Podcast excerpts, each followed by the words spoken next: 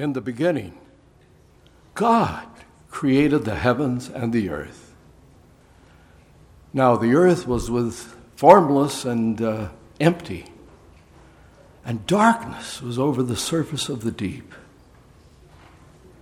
And the Spirit of God was hovering over the waters. And God said, Let there be light. And there was light. God saw that the light was good. He separated the light from the darkness. God called the light day, and the darkness he called night. And there was evening and there was morning the first day. And God said, Let there be an expanse between the waters to separate water from water. So God made the expanse and separated the water under the expanse from the water above it. And it was so. God called the expanse sky. There was evening and morning the second day. And God said, Let the water under the sky be gathered to one place and let dry ground appear. And it was so. God called the dry ground land, and the gathered waters he called seas. And God saw that it was good. Then God said, Let the land produce vegetation, seed bearing plants and trees on the land that bear fruit with seed in it according to their various kinds. And it was so. The land produced vegetation, plants bearing seed according to their kinds, and trees bearing fruit with seed in it according to their kinds. And God saw that it was good. And there was evening and there was morning the third day. And God said, let there be lights in the expanse of the sky to separate the day from the night, and let them serve as signs to mark the days and the years.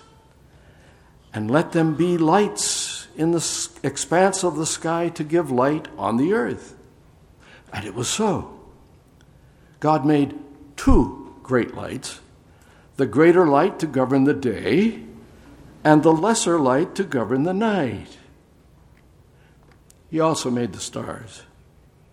God set them in the expanse of the sky to give light on the earth, to govern the day and the night, and to separate light from darkness. And God saw that it was good, and there was evening and there was morning, the fourth day.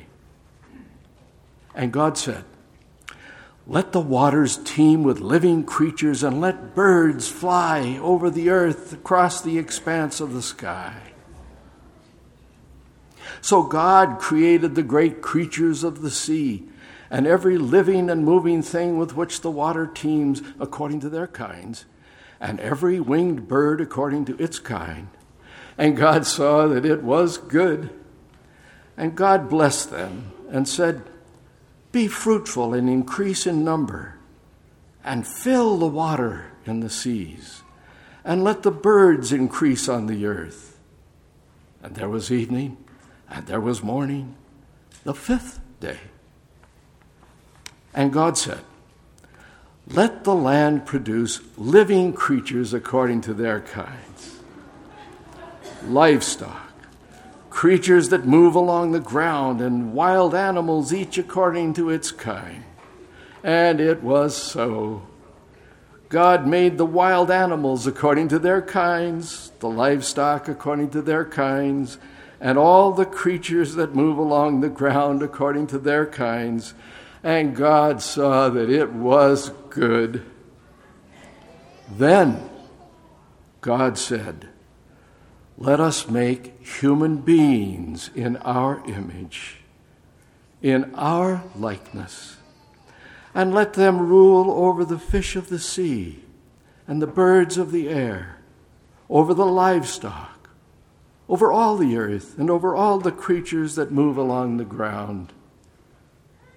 So God created people in his own image. In the image of God, he created them. Male and female, he created them.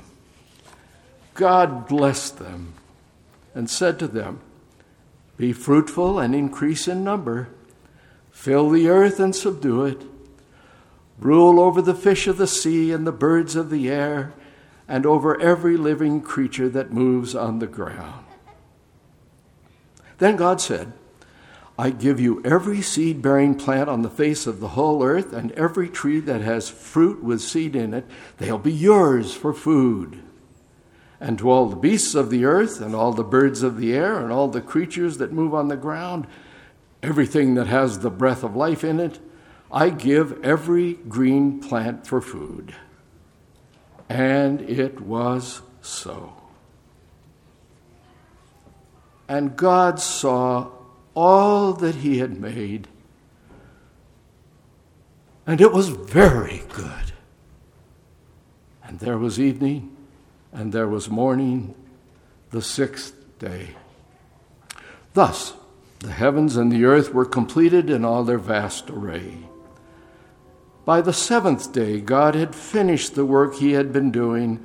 So on the seventh day, he rested from all his work. And God blessed the seventh day and made it holy, because on it he rested from all the work of creating that he had done. This is the account of the heavens and the earth when they were created, when the Lord God made the earth and the heavens.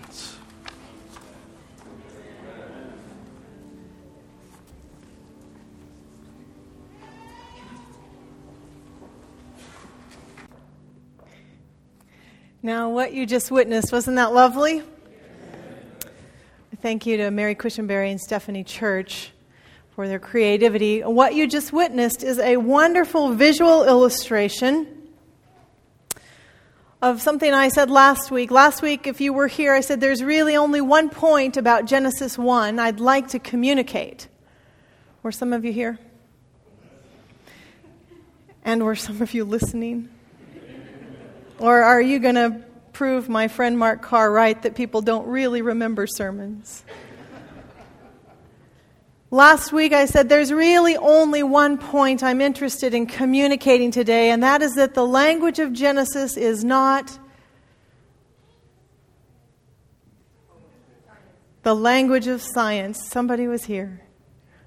The language of Genesis 1 is not the language of science. It doesn't ask the questions of science. It doesn't answer specifically the questions of science. In fact, for the Israelites, it wouldn't make sense the way our world is fragmented with religion and science. For them, this was an integrated experience.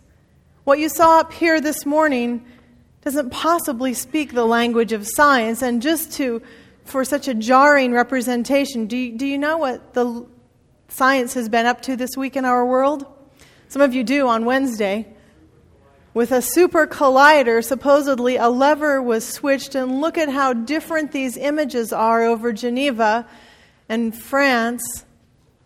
The project that nuclear physicists are working on, this Large Hadron Collider, over a thousand scientists from a dozen con- countries, a budget of $8 billion, which I understand they've doubled.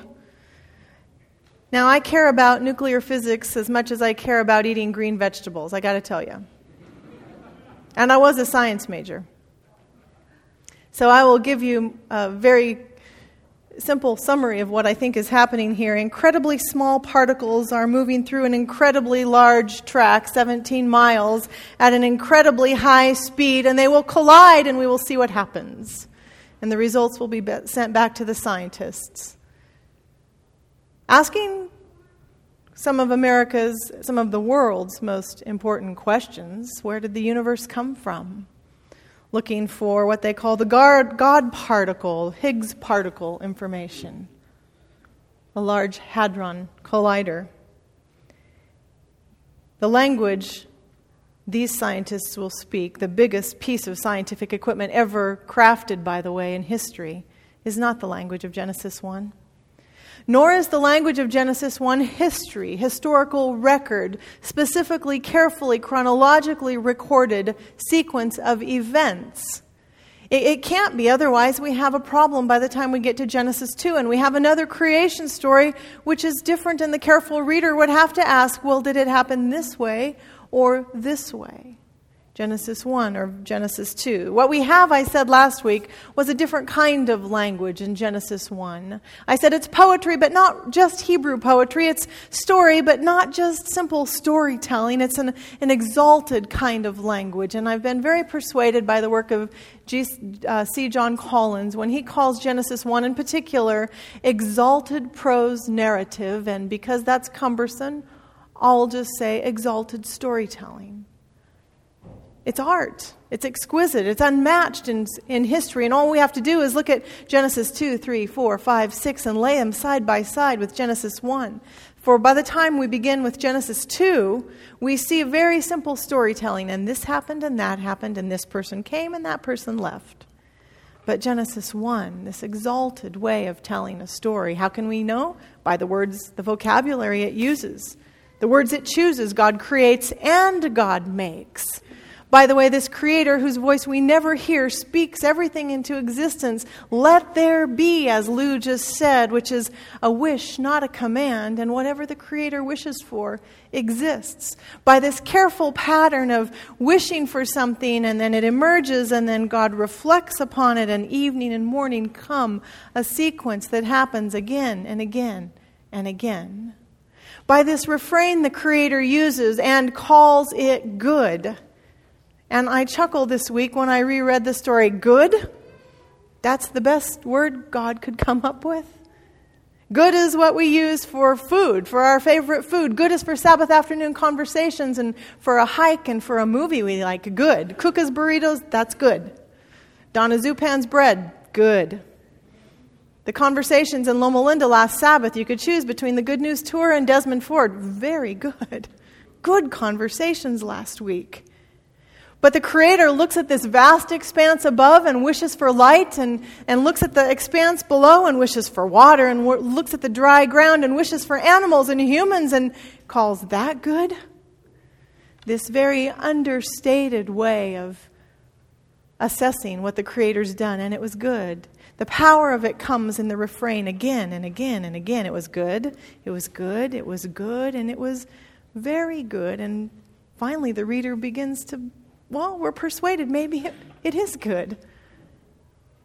Exalted way of telling a story, it must be good. It's in the way the story is told in Genesis 1. It's a category all of its own. Now, some might say, what does that matter? What difference does it make to the way we live? How will it change this week? Good questions, by the way, we ought to be asking every time we open Scripture.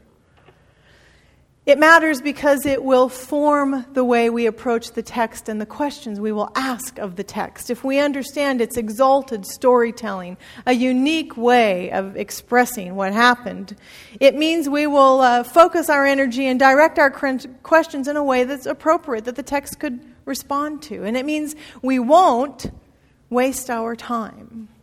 Last week I suggested we do, Christians, waste some time as we ourselves hover over Genesis 1, asking the, que- the text to answer questions that it really can't answer. Here's just a handful of those questions from the very first beginning in Genesis 1 we read what seems to be in conflict. The Lord came and created, supposedly out of nothing. We're taught in Christian doctrine, the doctrine of creation. But the earth is without form and void, and there's darkness over the face of the deep. And, and, and, and does that mean there's really something It's just unformed? There's a matter that's formless and uninhabited? Or does it mean there really was totally nothing and, and God began with nothing? Does it mean there was some matter that was unproductive? Maybe it laid there for millions of years, and God at some point entered history and began to do something productive and form it and shape it for God's purpose. The text doesn't really help us. Day one, God creates light and separates uh, night from day. And, and as many of you know, day four, there is more light, the great lights, lights in day, by day four. And, And people ask, well, why? Was that not enough light on day one? And scientists and theologians have all sorts of conversation. How do you reconcile day one and day four? Was day one simply the potential for light, and day four was, was now light on assignment? It's got its particular function. Or did somehow the presence of God emit a light that explains one or the other? What's a greater light and a lesser light if you already had evening and morning? And how can 24 hours day have passed if, there, if the lights really weren't all on on day one? Were they on or weren't they? And that gets us to evening and morning, that 24 hour time period.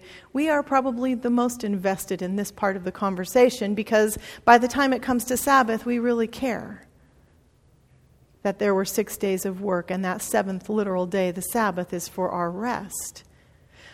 But evening plus morning doesn't equal 24 hours, we know, right? It does, however, mark the end of God's work and the beginning of God's work the next day. And there is a cycle for God's work. God works and then takes an evening and a morning, and God begins to work again. But is that 24 hours? Text doesn't tell us. The animals, they're made broad in these specific categories a category, a kind, a variety, but, but not any one animal or plant is named. It has a specific kind of name and species attached. Well, what does that mean for all the speciation in the world today, the variety of plant and animal life we now live with? The text doesn't say that whatever was created during that time was the only thing that was ever created. Does it mean then that other species could, could be created from what happened during that first those first few days. New species could be developed. It simply says that, that the, the fruit will bear fruit according to its kind, and the animal will, will bear animal according to its kind, but these are broad categories. The word there in Hebrew, it's a broad category. It's not specific, it's not detailed. We can get into trouble here trying to make the Bible say what we'd like the Bible to say. Several years ago, Christianity Today reported on a gentleman who was arrested for smoking marijuana, and he pleaded Genesis 1:29 as his text, as his defense, because the Bible says, "I give you every seed-bearing plant," he said. This is a true story. Happened several years ago, and the judge listened to that defense. I give you every seed bearing plant, and the judge said, Well, I am going to have to find you guilty of marijuana possession, but you could, of course, plead to a higher authority.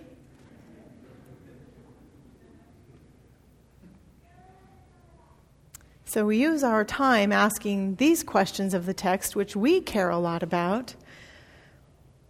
I'm not sure if Exalted Story can answer all of those questions, in Genesis 1 alone in particular.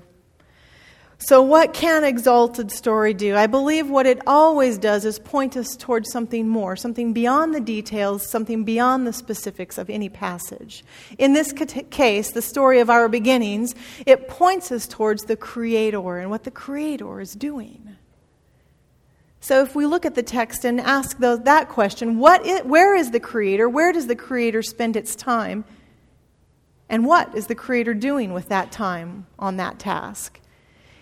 While we won't read all of chapter 1 again, you heard Lou read it earlier, I will just summarize, highlight what I think I see the Creator up to in Genesis chapter 1.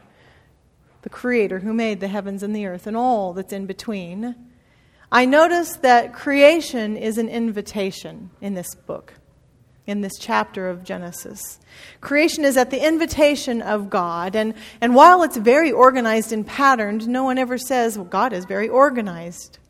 Do they? The narrator doesn't say that. We can just tell. Of course, God is very organized. This is a very orderly creation. But it is also totally at the will of the Creator. Let there be. It isn't a command, it's a wish, it's a volitional statement. It's, I think I'd like to see light. I think I'd like to have stars. I think I'd like to see animals and people and fish. It is what the Creator wishes, and then what the Creator wishes for comes to be. All of creation is an invitation. And it happens again and again at the will of the Creator. I would say one of the most rewarding worship experiences I have ever had happened with a group of third graders sitting in a circle on a floor in a classroom when they were invited to wish to, to use the phrase from Genesis 1, let there be. What would they wish for had they been the one to create the world that day? How would they finish that phrase? Let there be. And the answers came so quickly from these third grade students. Let there be candy. First wish. Let there be recess.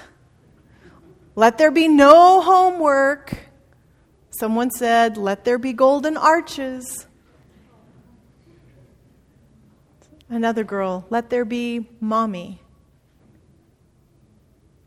And we start to get at not only the whimsy and the play of God, the imagination and creativity of God, but also the core of what matters to God to be with creation.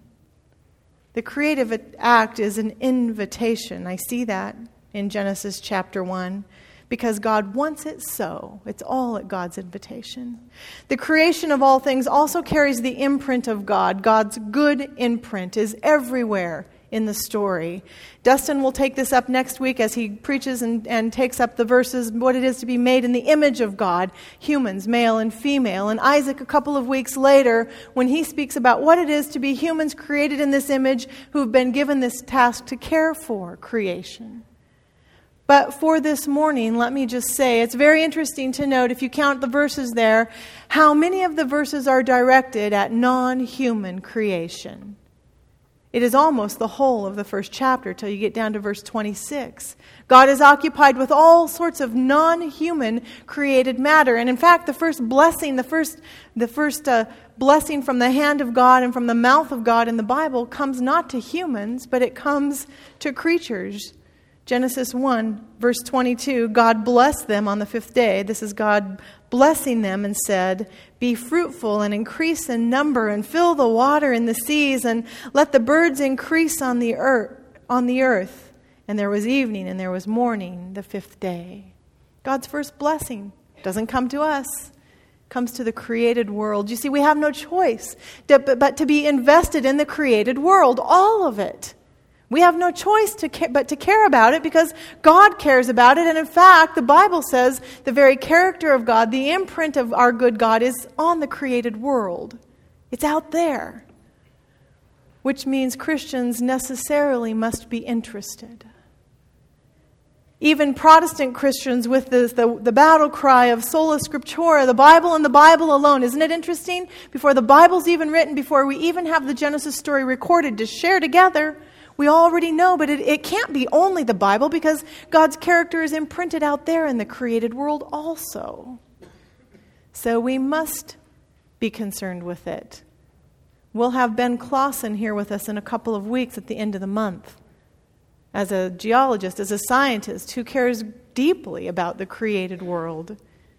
Humans have no choice, for the good imprint of God is in the world, but the good imprint of God is also on you and in humanity.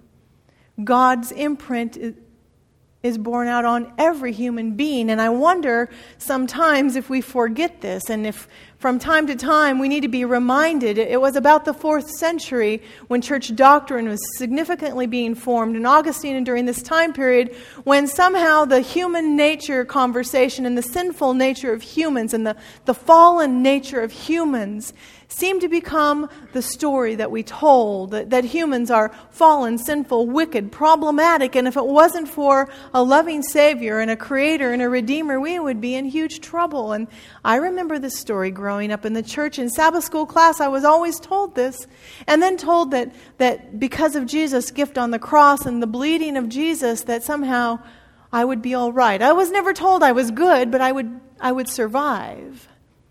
And I remember leaving Sabbath school not real pleased with myself. I was created good, but I wasn't receiving the message that I was good. And along about the time I went back to school to study um, my theology program and the girls were growing up, I remember taking this so seriously at home. I was so furious that, that somehow I grew up, and maybe some of you, not really feeling good in God's sight, not really understanding and appreciating. You carry the good imprint of a creator around the world. That with the girls, I remember one day someone, uh, they were saying goodbye and the girls were going out the door, and someone said to them, Be good. I just bristled as their new educated parent. And from then on in our house, it was no longer be good. You are good, so we say to them when they go out the door, be decent. And they will tell you, and their friends will tell you, what is up with your mother, this be decent stuff? Because you are good already. Now go out into the world and choose decency with your goodness, is what I'm telling them. It's a small, subtle, profound difference. You carry the imprint of goodness around the world. Now, the Israelites would, would understand what you and I feel in our world. We look around and we don't see it. We don't see it all the time. Most of the time, we primarily don't see goodness in our world because we understand what evil has done. Yet, Genesis 1 says, proclaims, You are not children of the darkness, you are children of good a good creator. It is all over, this exalted story. Should not be forgotten. Easy to forget. We ought to tell our children, You're made in the image of a good God. Most importantly, creation is given the presence of a creator. Did you notice when the children and Arwen were up here? Did you notice that when, when God finished God's work, God didn't just take off. Did you notice God taking up residence and staying for a while? Many people have seen this pattern in the Genesis 1 story that God creates a habitat and then God creates inhabitants to fill it up. I'm going to use a little different language, and I credit my theology professor, Dr. Webster. God forms something, and then God fills something. And it's a pattern with the creation days that, that is carried out all the way until the seventh day. On the first day, God forms this expanse, the, lights, the light and the, the sky above. And on day four, the sun, moon, and stars are made. On day two, there's sky and there's water. And on day five, the sky and the water are filled with birds and sea creatures. On day three, land and the sea.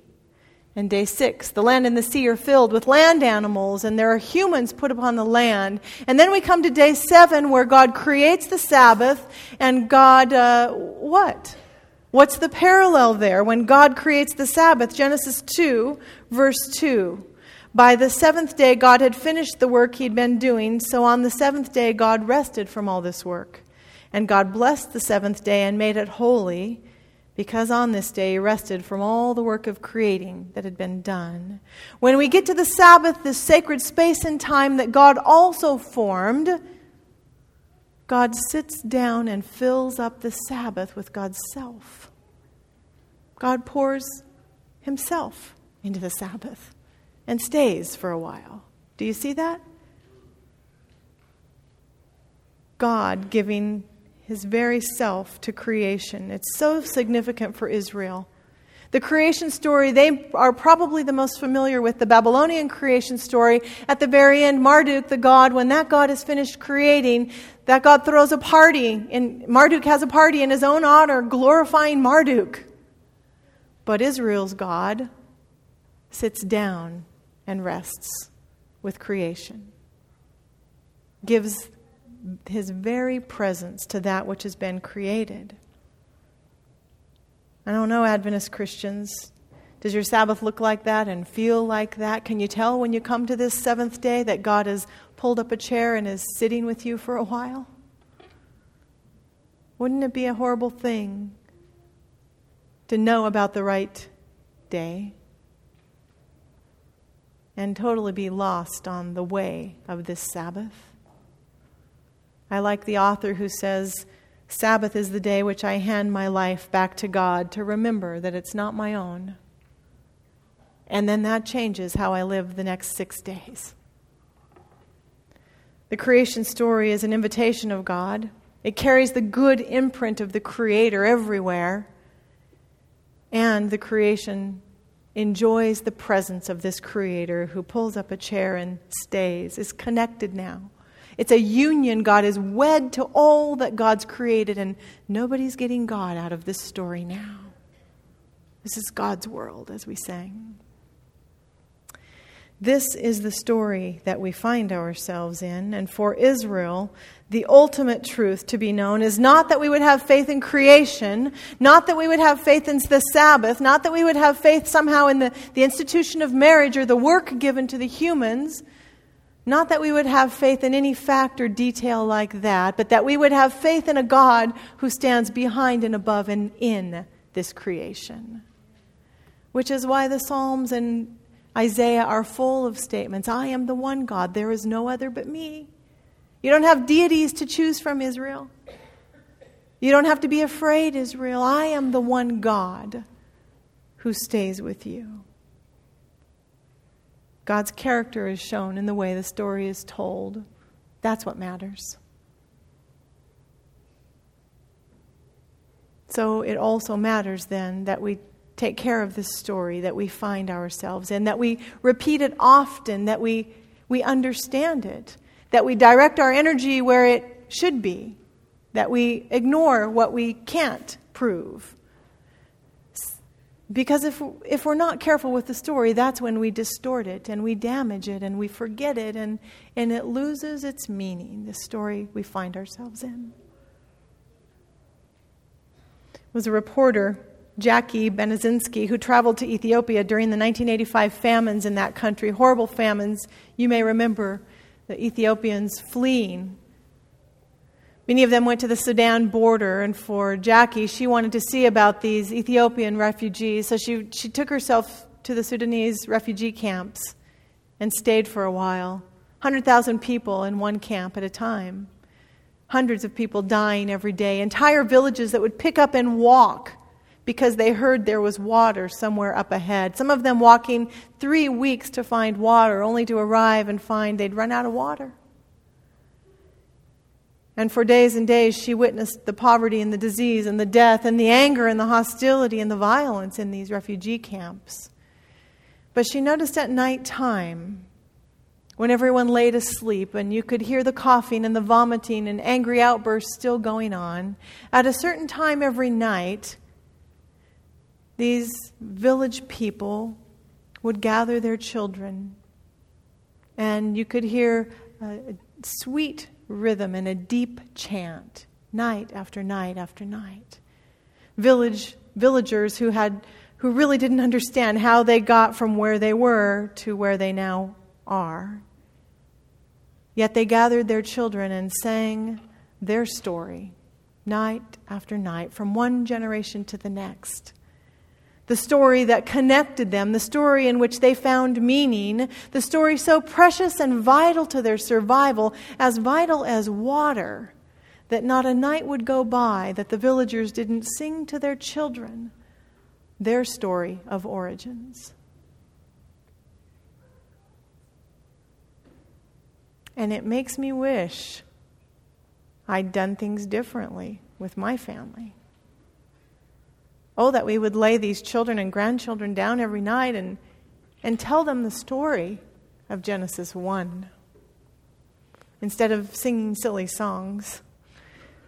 Oh, that they would hear the sweet chants and the deep rhythms of a God who calls you good, who invites you into existence and gives you a task for meaning. It's a story we, we must tell regularly, daily, so we don't forget.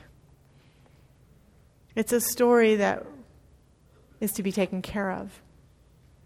My friend says it this way take care of the stories you tell, for the stories you tell will take care of you.